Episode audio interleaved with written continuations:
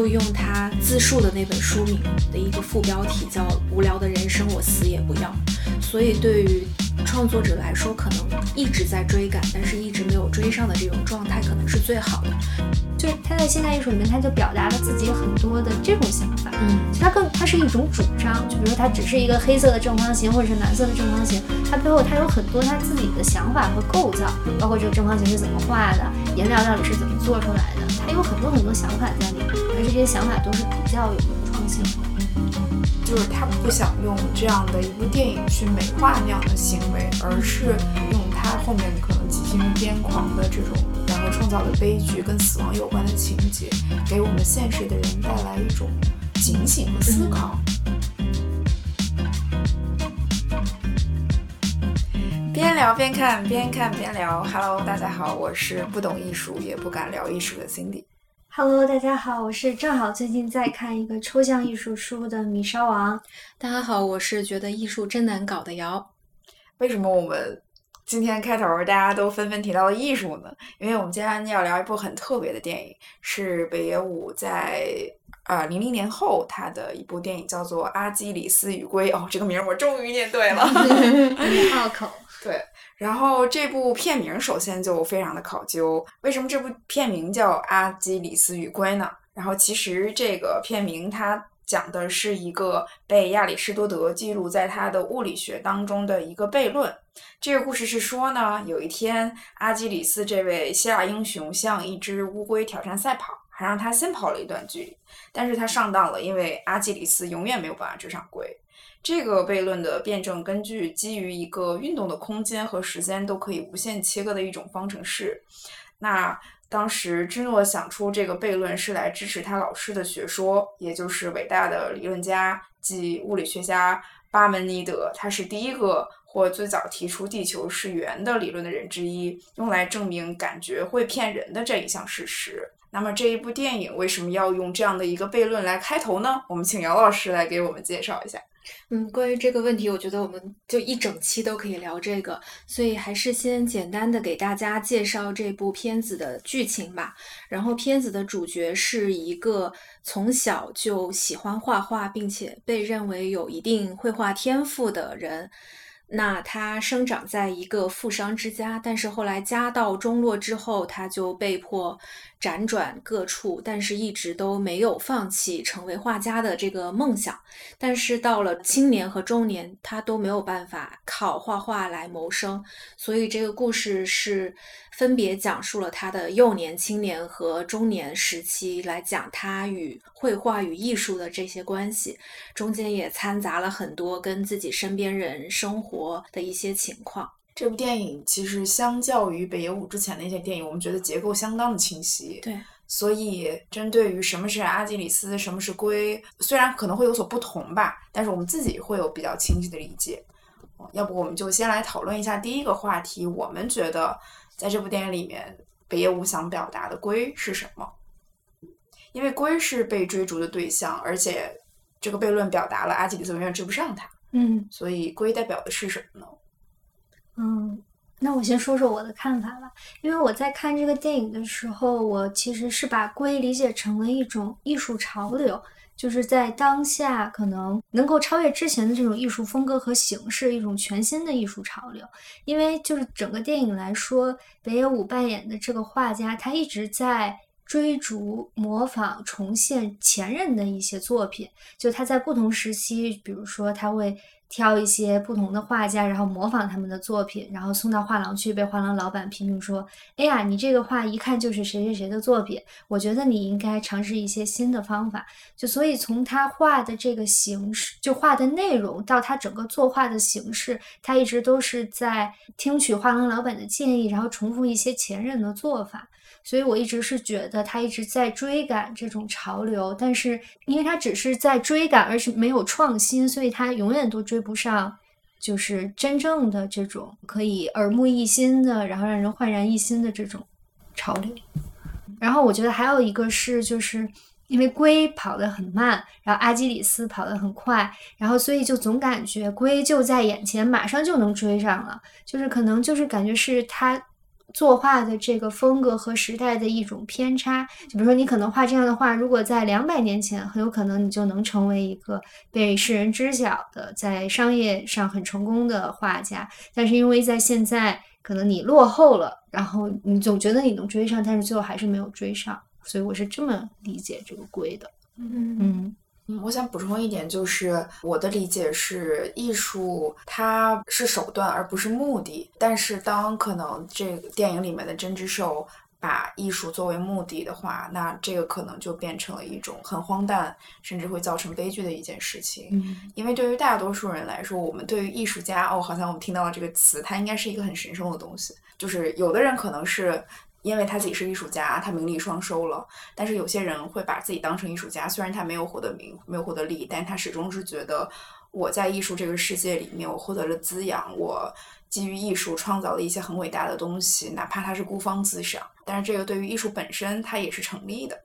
我看这个电影，就除了刚刚稍稍和 Cindy 说的，就它跟艺术有关系之外，可能归根到底还是讲述一种生活状态，就是你过这一生，你的人生目标是什么？那在这个片子里边，对于针织兽来讲，它可能某种程度上是。一直没有达到他所希望的这个成为一个画家，成为一个特别名利双收的画家。然后到最后你会发现，其实他过了这一生，并没有放下自己心中的这个执念，也不是那么的清晰，知道说自己真正想画的是什么。因为他从小时候小的时候，可能还有一些这种自我意识，懂得从身边的事物，比如说家里养的这些鸡啊，然后路上行驶的公交车，去寻找一些描绘。会的对象，等到青年他必须以绘画作为谋生手段之后，他会去模仿当下流行的一些流派，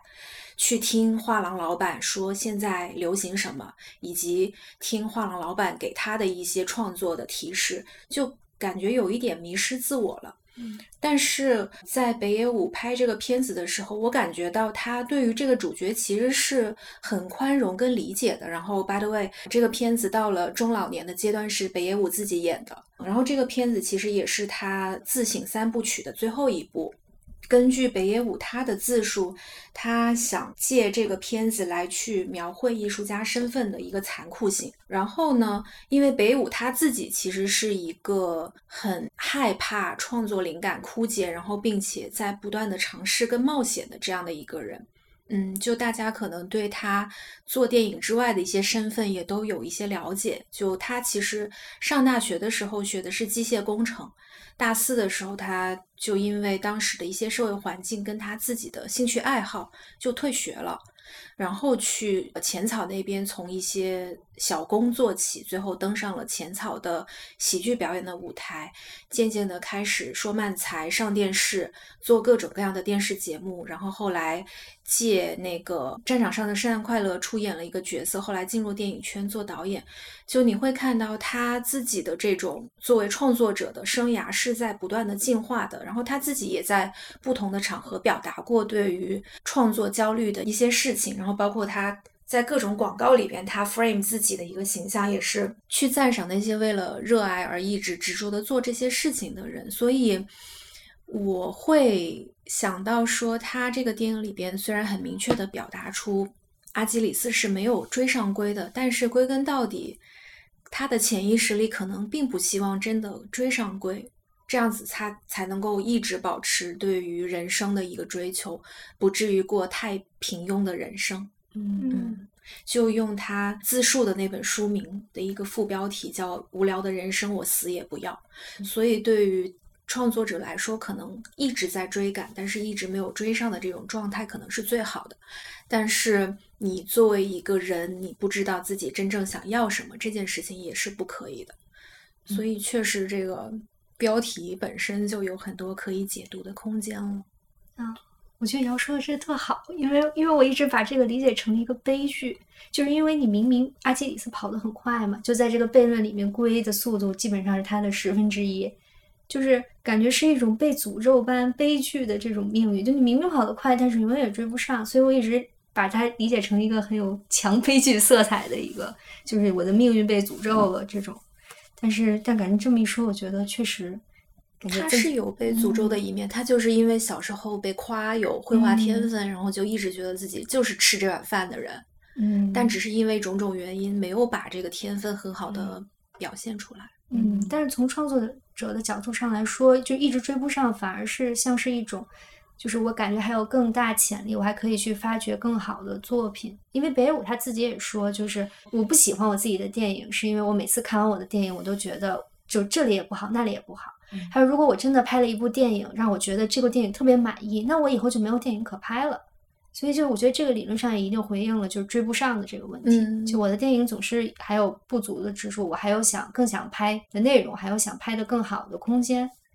嗯对，就是这个自省三部曲的第二部叫《导演万岁》，就在那个片子里边，其实他就嘲笑了自己的作品，就是刚刚稍稍讲这个对自己的创作永远都不满意的一个状态。对龟其实是一个挺有意思的意象，在这个悖论里面，其实龟它行动那么慢，你想，其实你根本就没有必要追它，对吧？它就是一直会在那里。其实龟就是一个我们生活当中持续在变化的一个需要去追逐的目标。嗯，无论对艺术家来说，可能是追求一个啊，对于我自己来说耳目一新的一个创造，新的创造。然后对于我们可能生活中的人，它龟对于我们来说，可能是我们生活每个阶段想要去达成的一个目标。然后我们人，我们可能每个人都是阿基里斯，因为我们需要这样的前面有一个东西带着我们指引我们的方向，因为我们每天讨论的就是生活的意义是什么，所以龟就代表着那个意义。但是这个龟是在持续变化的，而不是它就是那样的一个有点像这个电影里面一个固定不动的，然后最后你就会产生这样的一个悲剧的结局。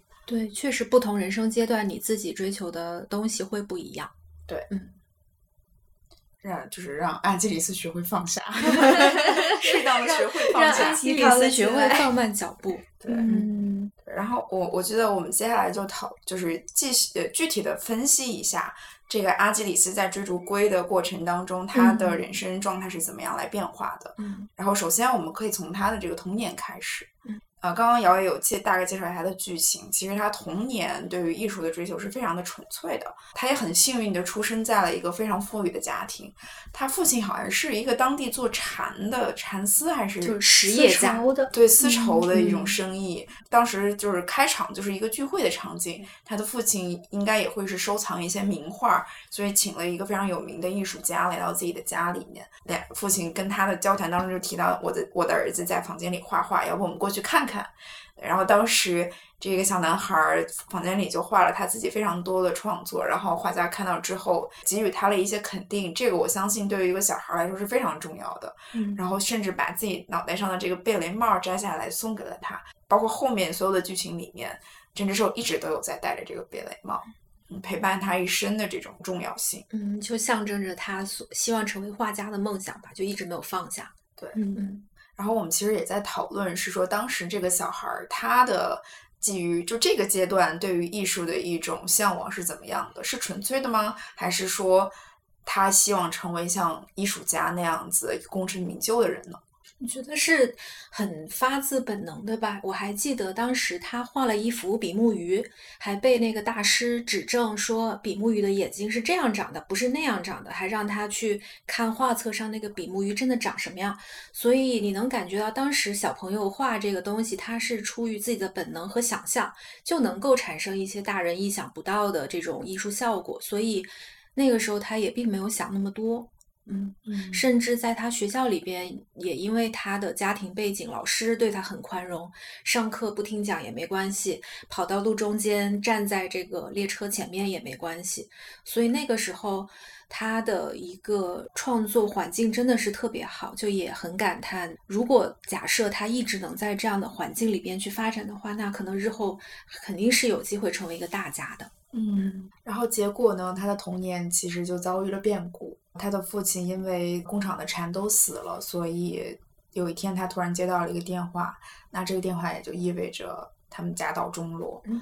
于是父亲和他的一个艺妓一起上吊自杀了。然后其实那个画面会一直停留在这个小孩的脑海当中。然后结果就是他和他的妈妈一起流浪，然后他妈妈把他送到了他的叔叔家。嗯然后叔叔对他其实非常不好，因为叔叔说，在你们富裕的时候都没有考虑到我，为什么在你父亲死了，你要把这个小孩送过来给我接养？啊，这个我有我是也 make sense。然后在他家生活的时候，叔叔其实对他也很不好。到了就完全不一样的环境，然后之前其实也有 A B 的对比，比如说他到了一个新的学校里面，这个学校的老师就对他没有之前的那么宽容了。所以我觉得这个其实也一方面展示了现实跟艺术成就之间的一种冲突。对对，在一个可能相对于富裕的环境里面，你的艺术创作、你的这些行为是可以被包容的。但是到了一些相对于比较传统或者是穷困的地方，这种行为就会是看起来不合时宜了。嗯，而且在这段里边，我觉得讲述的最多的还是艺术跟他的买家之间的关系，因为他的父亲其实是花了很多钱去买各种画作，然后很信任这个画廊老板。我还记得这个画廊老板在有一次跟另外一个人就说：“你就说这幅画是法国的印象派的一个作品，你就卖出去就好了。”所以，也就是从那个时候开始，我会有一点觉得，所谓的艺术成就或者是艺术上的肯定，某种程度上是这些艺术经纪人跟有钱人之间的一个共谋。嗯，就是他们给予了这些艺术品一定的价值，然后让，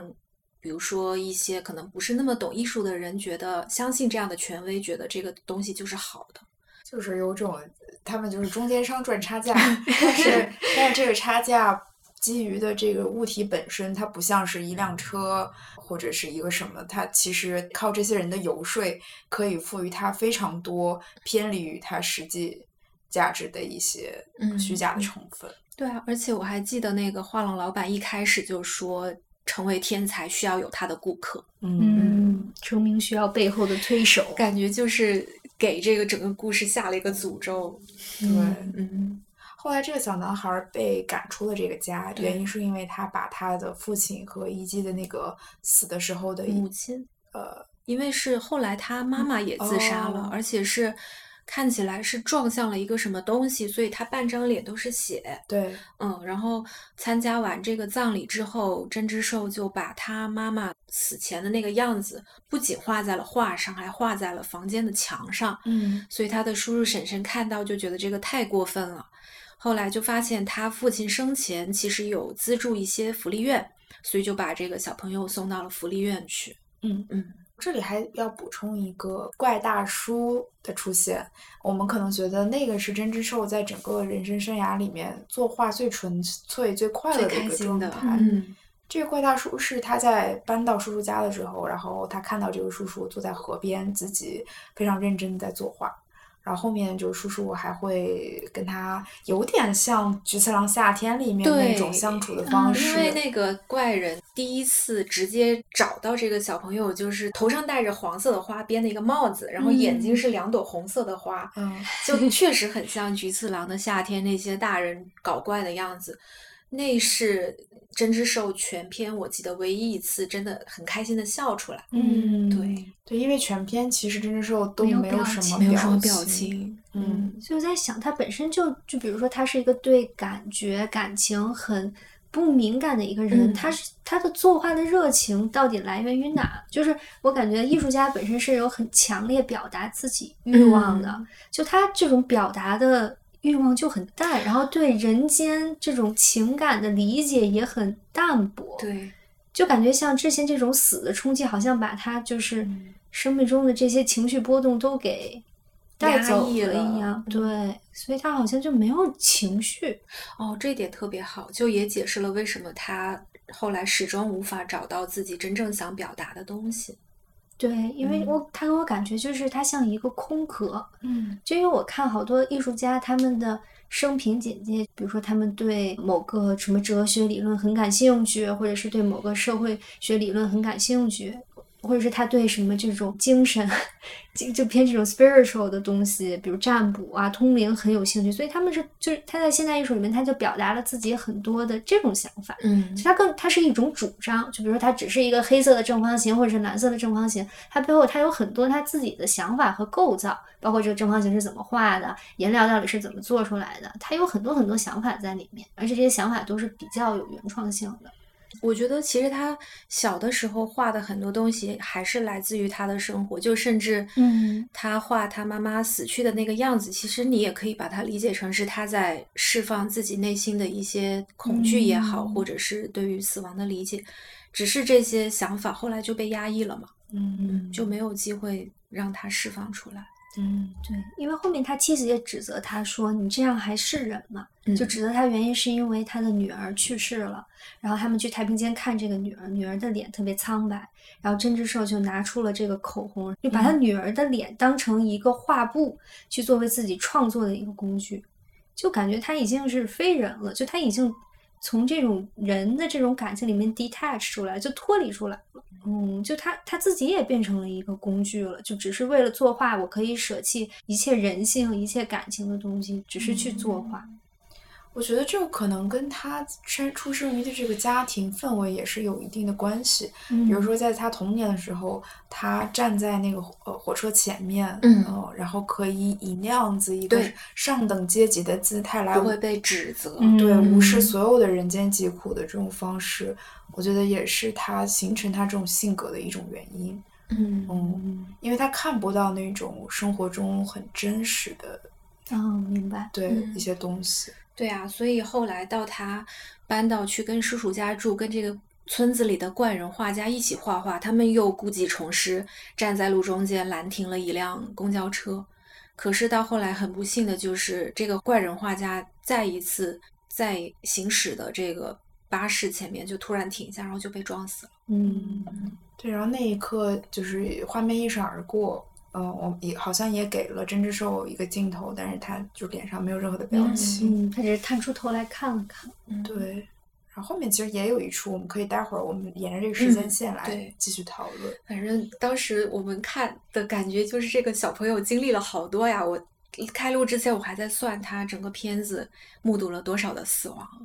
不容易，这跟北野武本身个人的一些经历也嗯有是有关系。对，嗯然后接下来我们到第二个阶段，就是他是青年的阶段。那个时候他是被画廊老板的儿子那时候已经到了画之前那个画廊画廊老板的儿子接管这家画廊了。嗯，嗯然后说你一定要去学画，真的嗯学画才能够有真的成为艺术家的机会。嗯于是他就到了一个学校，然后认识了一些跟他同样癫狂的一群年轻人。后面就是他们好像形成了一个组织，然后嗯有男生有女生，通过他们的装扮可以看出他们是那种特别想要紧跟社会社会潮流，然后想要做一些不一样的事儿这样的一群年轻人。嗯，于是他们就做一些非常疯狂的事情。是的，然后他们就是，比如说一群人去租那种车和自行车，然后大家通过撞那个撞墙。对画画布，然后把这个油墨就撒上去，那种那种叫什么行为艺术吧。然后也中间其实也有一个人是死亡的结果，然后后面好像也有一些年轻人就是半路觉得我没有机会了，所以嗯就是跳楼自杀。那当然，嗯甄之寿也都是目睹了这些人的死亡的。嗯，这段里边，我觉得一个是艺术学校的同学，就是相比于针织兽来讲，我觉得他们是更懂得想要表达什么东西，更勇于去创造的，但是确实会受到。嗯，普通人的一些怎么说批评也好，或者是不理解，就我还记得他们在酒吧的时候，就那个老板娘就说，如果天才这时还没有醒悟，就永远不会醒来。嗯然后后来他们续摊到路边摊吃关东煮之类的，然后那个路边摊老板也是说，有名气和天才无法混为一谈。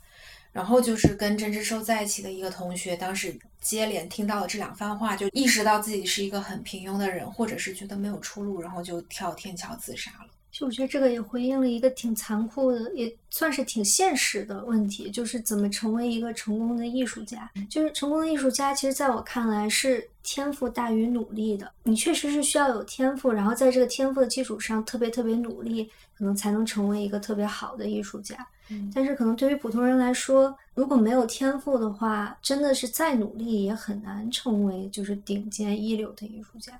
所以我就觉得这个是很残忍，但是就是特别有热情或者执着于这种追求的人，他是很难自己意识到的。或者是是说需要机遇很多人以为自己有天赋，但嗯是其实那也并不是天赋，或者是大多数人都还没有到比拼天赋的时候。就他们可能没有合适的机会，没有遇到合适的人，没有付出足够的努力，嗯，就好多条件都是缺一不可的嘛。我要联联想起零零，就零零是就是一个就是现在是一个怎么说，就是大家在音乐圈里面会用的形容一个音乐神童的词。就比如说人家五岁小朋友五岁就可以拉出，比如说你十五岁才能拉的曲子。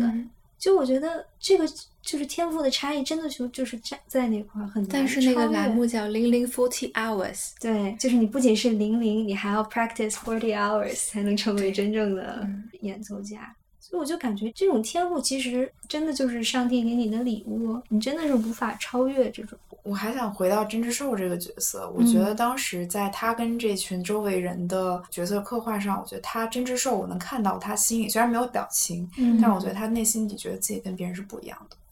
就是因为小时候被画家说，就是哎呀，你你的画真有天赋，然后你可能你很快就要超过我了。就是我觉得这个话其实可能给他了很大的一个鼓励，就也是让他放不下，就是我其实是有一点才华在里面的这个心结。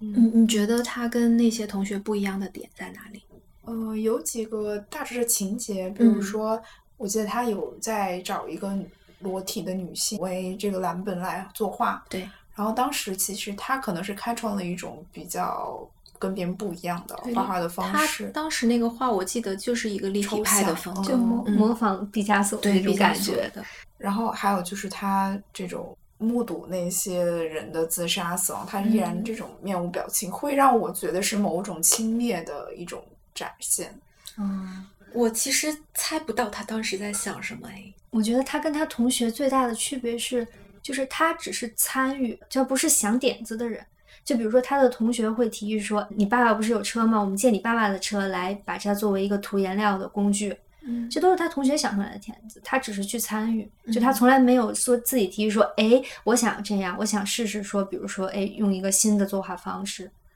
所以我感觉他一直是在追随和模仿，就是跟随别人，别人有这个点子，那我就也去参加一下。嗯，但是他不会说是在一群人里说，哎，我想要这样做，我们来试试这个吧。他不是这样的人，就他缺乏一种自发性和自主性。嗯所以我觉得这就是在我看来，我一直觉得他就是在创意上是灵感上是很枯竭、嗯比较空壳的一个人。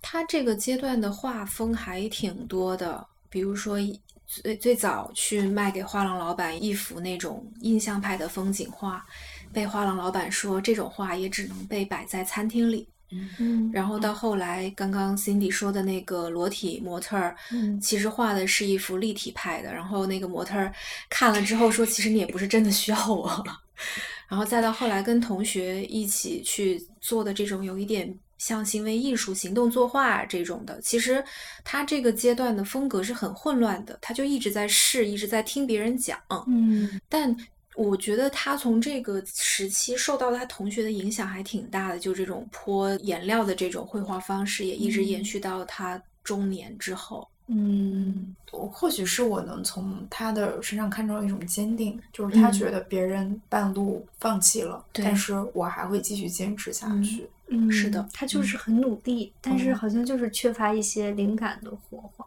对，嗯。没有主，没有自己的主张。而且他在这个阶段还遇到了一个真正理解跟支持他的人。对，哎，嗯这里我就想补充刚刚那稍稍说的，就是他没有嗯情绪，没有感嗯情，嗯就是在他的结要结婚的对象问他说：“你对感觉我怎么样？”嗯然后他说还行，就是你你喜欢我吗？喜欢。然后就是，对，当然我也不知道为什么那个、那个女生会最后真的跟他就是结婚了，因为到了下一个阶段，开头的镜头就展现他们俩生活在一起了嘛。就就如果是喜欢艺术的人，可能确实觉得这种对艺术的执着跟追求是有点可爱的吧。我记得有一幕是他们结婚之后，那个真实寿还做了一幅用他们的婚纱照做的拼贴画。其实我还挺喜欢那幅画的，就让人感觉是哎，就他有在用心做一些东西。有有感情的，他其实是有感情的，但就是执念太深了。就做做艺术赚钱这件事情，执念太深了。对，把这个顺位放顺位放的太靠前，比重放的太多，以至于他忽视了他的家庭。嗯就你看他，他对他的女儿完全是没有任何关系。嗯对，我们现在已经聊到了他的第三个阶段，嗯就是嗯他已经到了这个中中年对，我虽然被野武演起来有点像老 年了，已经 中老年吧，姑且称之为。对，嗯，然后我对这一段理解就是，他的妻子其实也没有起到一个很好的角色，就是甚至把对于呃真之兽的崇拜变成了一种助助纣为虐的状态。就无有有的时候，这种无条件的支持并不是对他最好的事情。对，对是。因为当时北野武就还是埋头作画，所以这个家都是靠妻子出去打工，就白天去上班打工，晚上回来还得陪北野武一起创作。而且他看起来对妻子完全没有任何的感激之情，就感觉像在使唤一个仆人。嗯，就你为什么回来晚了？你怎么还不帮我？就我这块都要不行了，但完全没有考虑到人家是白天工作了那么长时间，就给你买这些作画的工具、作画的颜料，哎。对，然后有里面有刻画几个他们俩一起作画的过程，就是基本都是北野武不干活，然后来支持他的老婆。哇，看得我好生气！这对，就是感觉女权主义的人看到这几段就疯了，我觉得。小少女啪啪扇腿啊！对，哎，凭什么？有的时候会想，是的，是的，是的。对，就是我在想啊，第二阶段就是他青年的时候，我觉得他会把艺术跟。他的画能卖多少钱挂钩，所以他会很执着的追求于去卖出这个画。其实到了第三阶段，给我的感觉是他已经没有那么在乎他的画能得多少钱，而在于他的这个画能不能得到这个画廊老板的认可。这个这个是我看片子觉得有一点奇怪的点，就是他其实所有从片子展现出来，就是对于艺术的理解跟他应该怎么做，都是很听这个。嗯，所谓的权威的画廊老板的话的，嗯。嗯，对，画廊老板后面我们也就明眼人都看得出来，他已经变成了一种推脱他的说辞，嗯。嗯，就是你无论拿什么，我都会有有一种我自己的理论把你怼回去，嗯。嗯，然后到了第三阶段，他的一整个创作就基本上是以这种有一点点像行为艺术的方式，就是会去马路上。泼颜料去别人商铺的那个卷帘的门上画涂鸦，嗯，最后甚至走向了，也是因为这个画廊老板说别人的死亡已经没有办法给你更多灵感，你必须要依靠自己的死亡了。然后这个，嗯，北野武扮演的真之兽就开始在浴缸里面憋气啊，然后放火烧舱门，自己还在那边作画，就走向了越来越荒谬的一个方向了。嗯。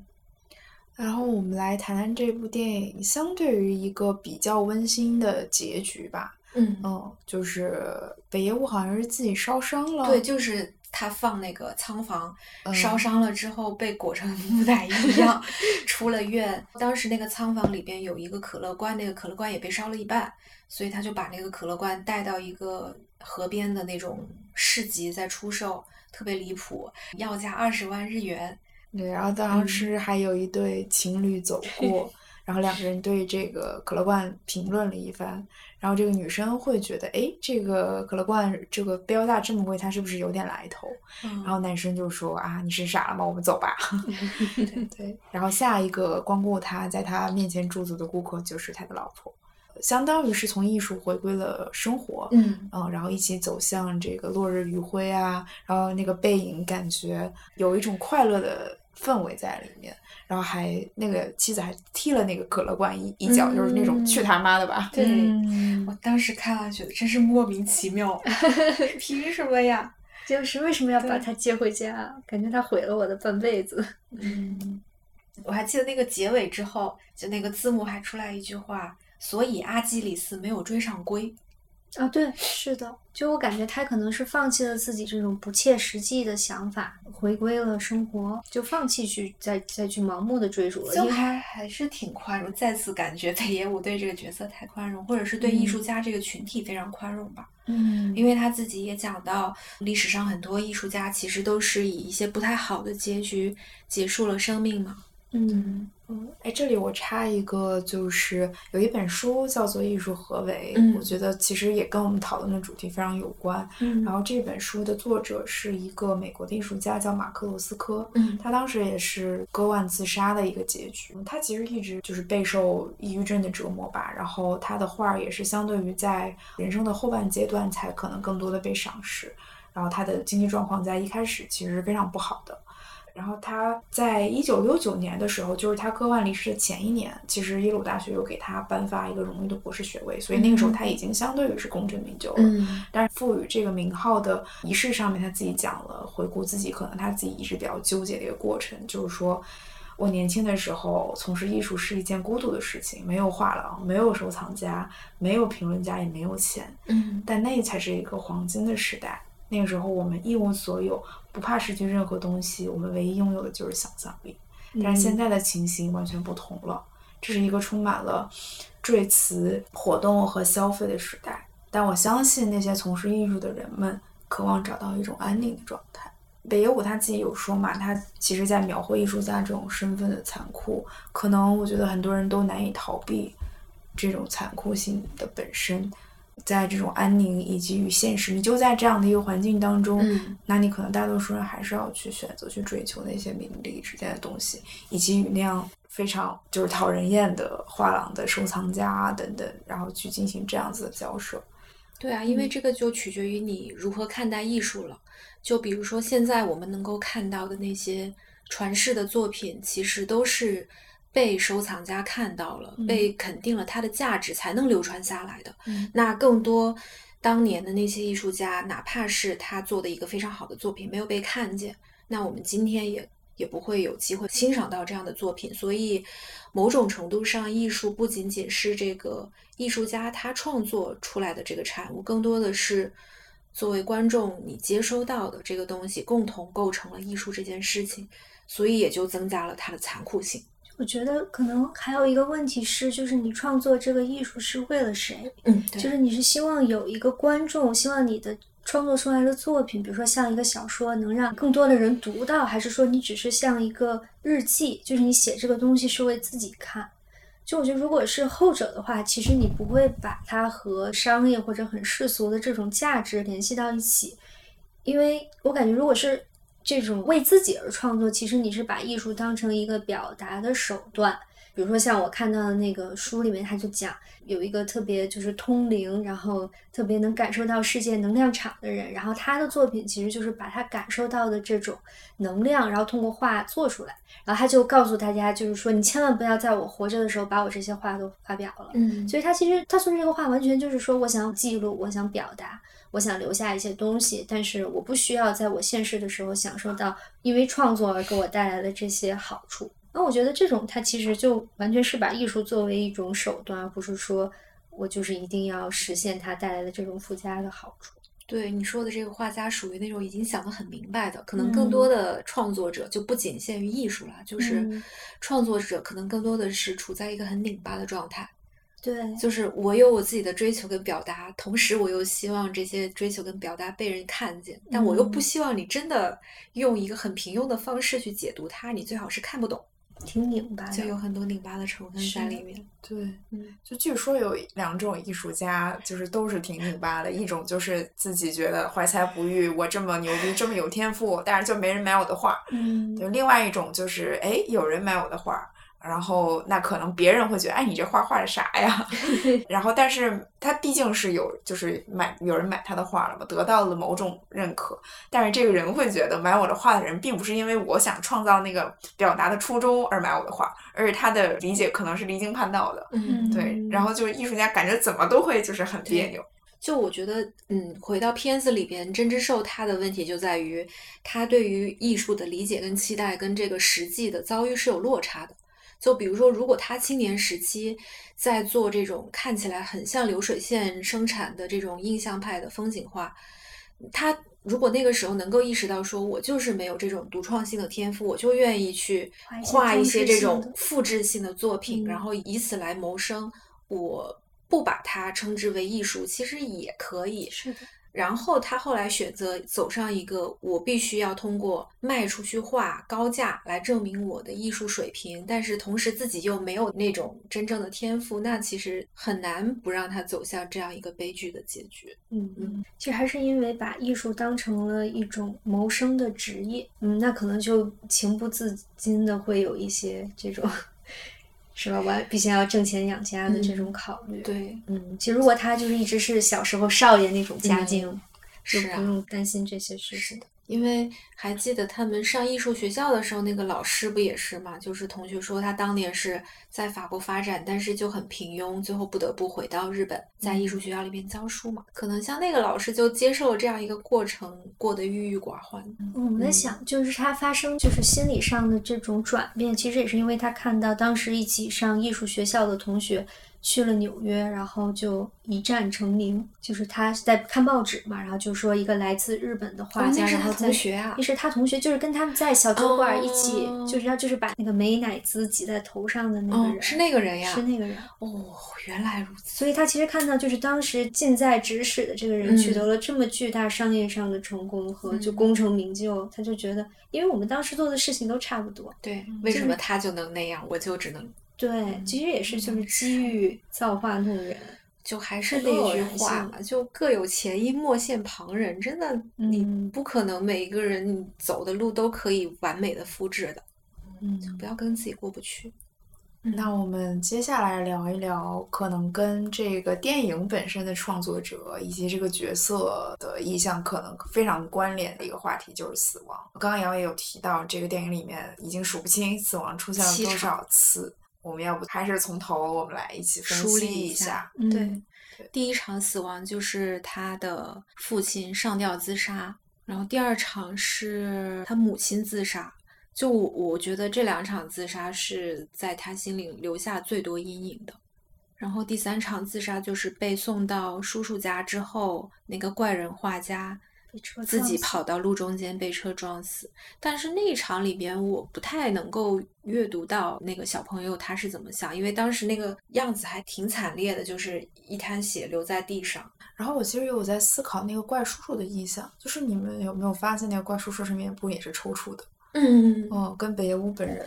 有一个共同的特征，对，他也是车祸死的嘛？我不知道是不是，可能和现实有一些有一些对照，嗯，对。或许，咦，又扣到菊次郎的夏天。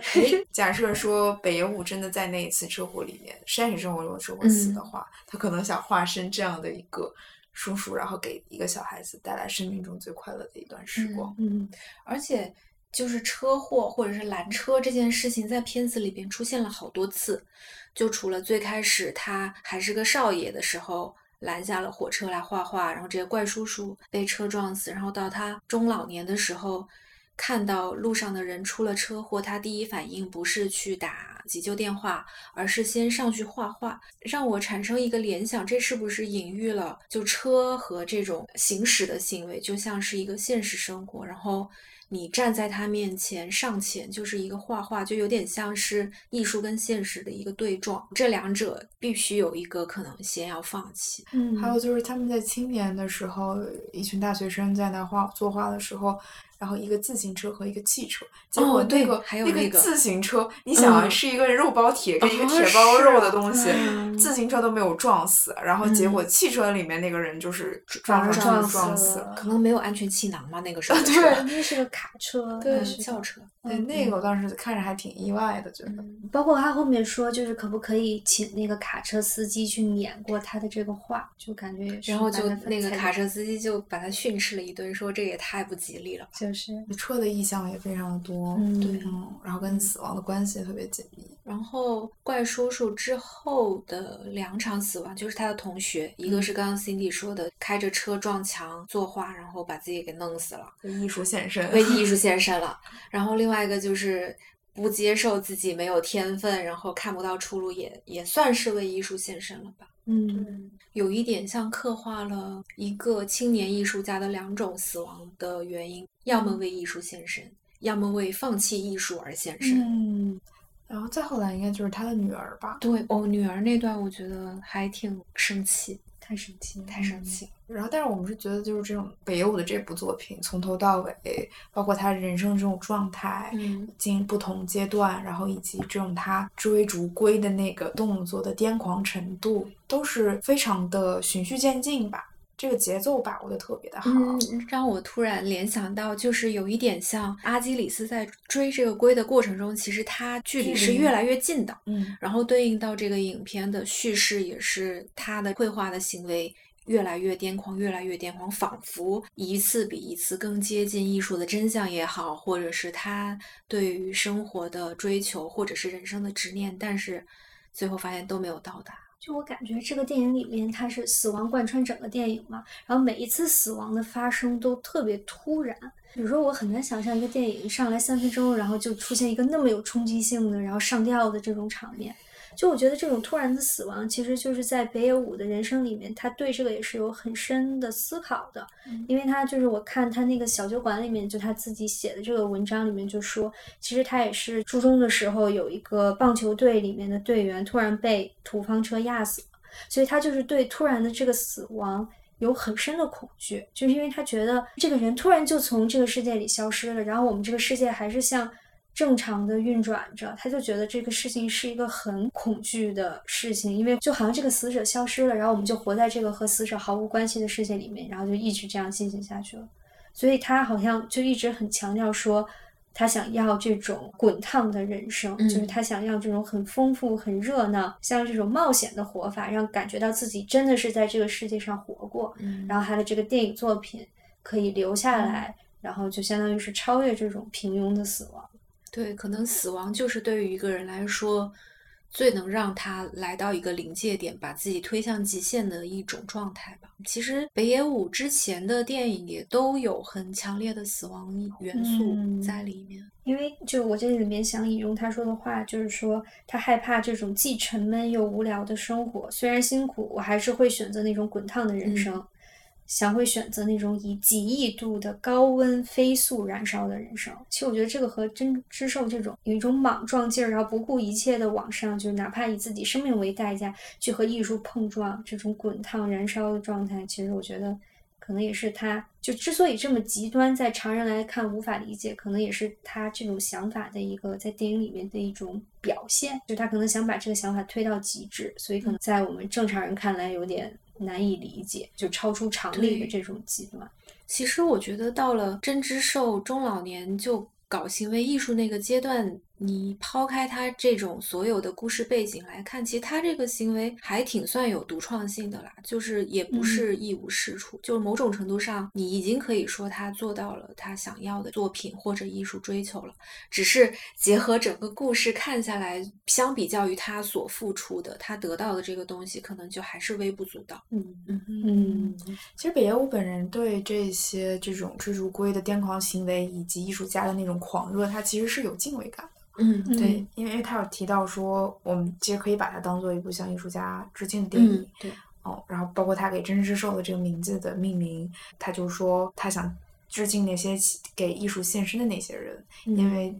太热爱艺术而丧命的那些男男女女，比如说像梵高啊，还有就是他那个涂鸦那一段，也是想要描绘是纽约的一个涂鸦艺术家。叫巴斯奎特，嗯嗯，但是我我觉得他想要用这种，毕竟电影可能是作为一个媒介，就是他不想用这样的一部电影去美化那样的行为，而是用他后面可能几近于癫狂的这种，然后创造的悲剧跟死亡有关的情节，给我们现实的人带来一种警醒和思考。对，就是因为我们不搞艺术嘛，可能我们看的时候就还是用一个很正常的逻辑去理解这种疯狂的行为，觉得最后走到这一步就好像不太值得。但我不知道真正搞艺术，或者是正在陷于这种很挣扎、很拧巴状态里边的人，看到这样的作品，他们可能会有不同的观感。嗯嗯，但。对于我们来说，会往前想的更多就是联系到我们自己每个人的生活吧。你过这一生，你需要有什么样的目标？你有没有跟艺术一样，就是值得你为之努力一生也好，或者追求一生，放弃很多东西来获得的一个事情吧？这部电影其实我们最后谈谈它对我们可能抛开艺术。对我们生活中一些很实在的启发，对我自己可能有两点吧。一个就是关于创作，其实不仅仅是艺术，我觉得我们包括工作当中，或者说我们自己的一些兴趣爱好，所有的创作有关的事情，都会从这部电影里面得到一些启发。嗯，有的时候我们在工作里面可能经常会去分析一些趋势，去进行一些模仿。但是假设说我们希望能够像这样一一些艺术家去创造别人没创作过的东西的话。那种模仿本身可能是一种，一是很羞耻，第二个就是你达不到你的那个目的的一种方式。对对对，所以你永远都在追逐，但是你永远追不到鬼，反而是。回到这件事情本身，你要解决怎么样的一个问题，然后从头开始想起，然后甚至结合着你生活的一些真实的经历，然后去用到你的情感跟情绪，我觉得或许是一个更有效的出口。嗯嗯，或者去思考，就是对于我们所有人来说，不管你来自什么背景，你做了什么职业，可能都有一个共同的标准，就是成功嘛。嗯，就你追求成功没有错，但是。你怎么去定义成功，就决定了每个人的实现的路径会有什么不一样。嗯，比如说，对于针织兽来说，他所谓的成功就是这个画作卖一个好价钱。那对于有一些像刚稍稍说的那个不希望让别人看见自己画作的艺术家来说，成功就是他把自己表达出来了。嗯，就我们从事不同的职业，你把加薪升职作为一个成功，或者是让你在不同的工作经历里边获得。自我成长也算一个成功，所以我会觉得追求成功没有错。但是因为每一份成功，其实它多少都会有不一样的，它也不是你一个人可以决定，它会受到很多因素的影响，很多东西是环环相扣的。所以到最后，我觉得很多执念也是不必要的。当你自己想明白了你真正想要的，你有一个很清晰的自我，然后你去实现，我觉得这也已经算是成功了。还有一点引发我的思考的是，刚刚瑶也有提到，就是我们每个人好像似乎都会想要去寻找一种我们一生都值得为之热爱、癫狂和付出的东西。嗯，但是我觉得这件事情真的一定会有吗？对，或者是说我们一定要。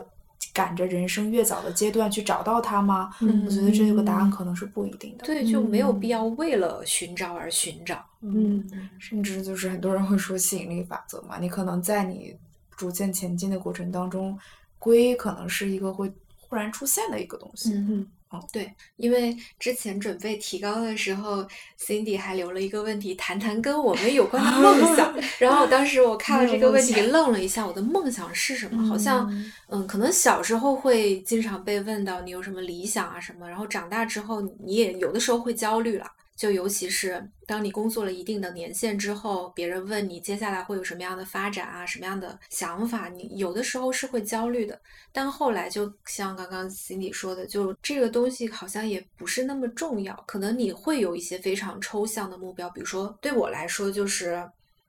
我必须要让我自己感觉到我是有所成长的，我是能够持续的刷新我对于世界的认知，能够不停的产生一些新的想法，获得新的体悟。起码我这个人是 alive 就很足够了。就是至于说你有一个梦想，你去努力，这些都只是一个手段。我觉得就我看了这个电影，就是更加深了我对我自己理解的一个认证，或者是就是再重新验证一下我对自己的理解吧。因为我觉得我就是一个很佛的人，我觉得就是可以区分，就他的这种态度，我觉得是要区分，比如说职业发展，或者是你作为兴趣爱好的一些东西。就我觉得，比如说我做了这个播客，我也没有想，就是说一定要把这个播客做成一个就是什么啊，每期十万播放量、八百个评论这种。就我真的不太在乎它带来的结果。就我觉得我做播客这个过程本身对我很重要，因为。我觉得我表达了自己，然后再和两位主播就是能对一个电影进行特别深入的聊天和讨论的过程中，我对这个电影的理解更加加深了。我觉得这些是我想得到的东西。但至于比如说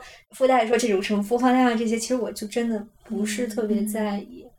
但我觉得，就是比如说，职场上可能会希望说，我投入了很大的努力，我要得到对应的回报，不管这个回报是就是工作上的，还是说你的能力上的，还是说金钱回报上的，我会想要有这样一个起码是正反馈的关系。但是对于这种职业之外的，对于兴趣爱好，我其实我不要求我的投入和产出有一个回报，就我希望就是我觉得投入本身这个过程对我来说。是更重要的，就我觉得这个其实也是人获得幸福感很重要的一个方式。就如果你只把幸福放在就是目标的实现和结果的达成，那么其实有很大概率目标没有实现，结果没有达成的时候，你没从过程中感到幸福的话，其实这个打击是会让你觉得痛苦。嗯，但如果你能从做这个事情的过程本身就感受到一些快乐，或者是满足，或者是达成感，那我觉得这个对就是。你生活的这个幸福指数是很重要的一个事情。嗯，就我觉嗯得我们做任何事情接收反馈肯定是很重要的，但是我们把这个反馈放在多重要的位置，就可能嗯每个人的那个度都不太一样。分配对一下。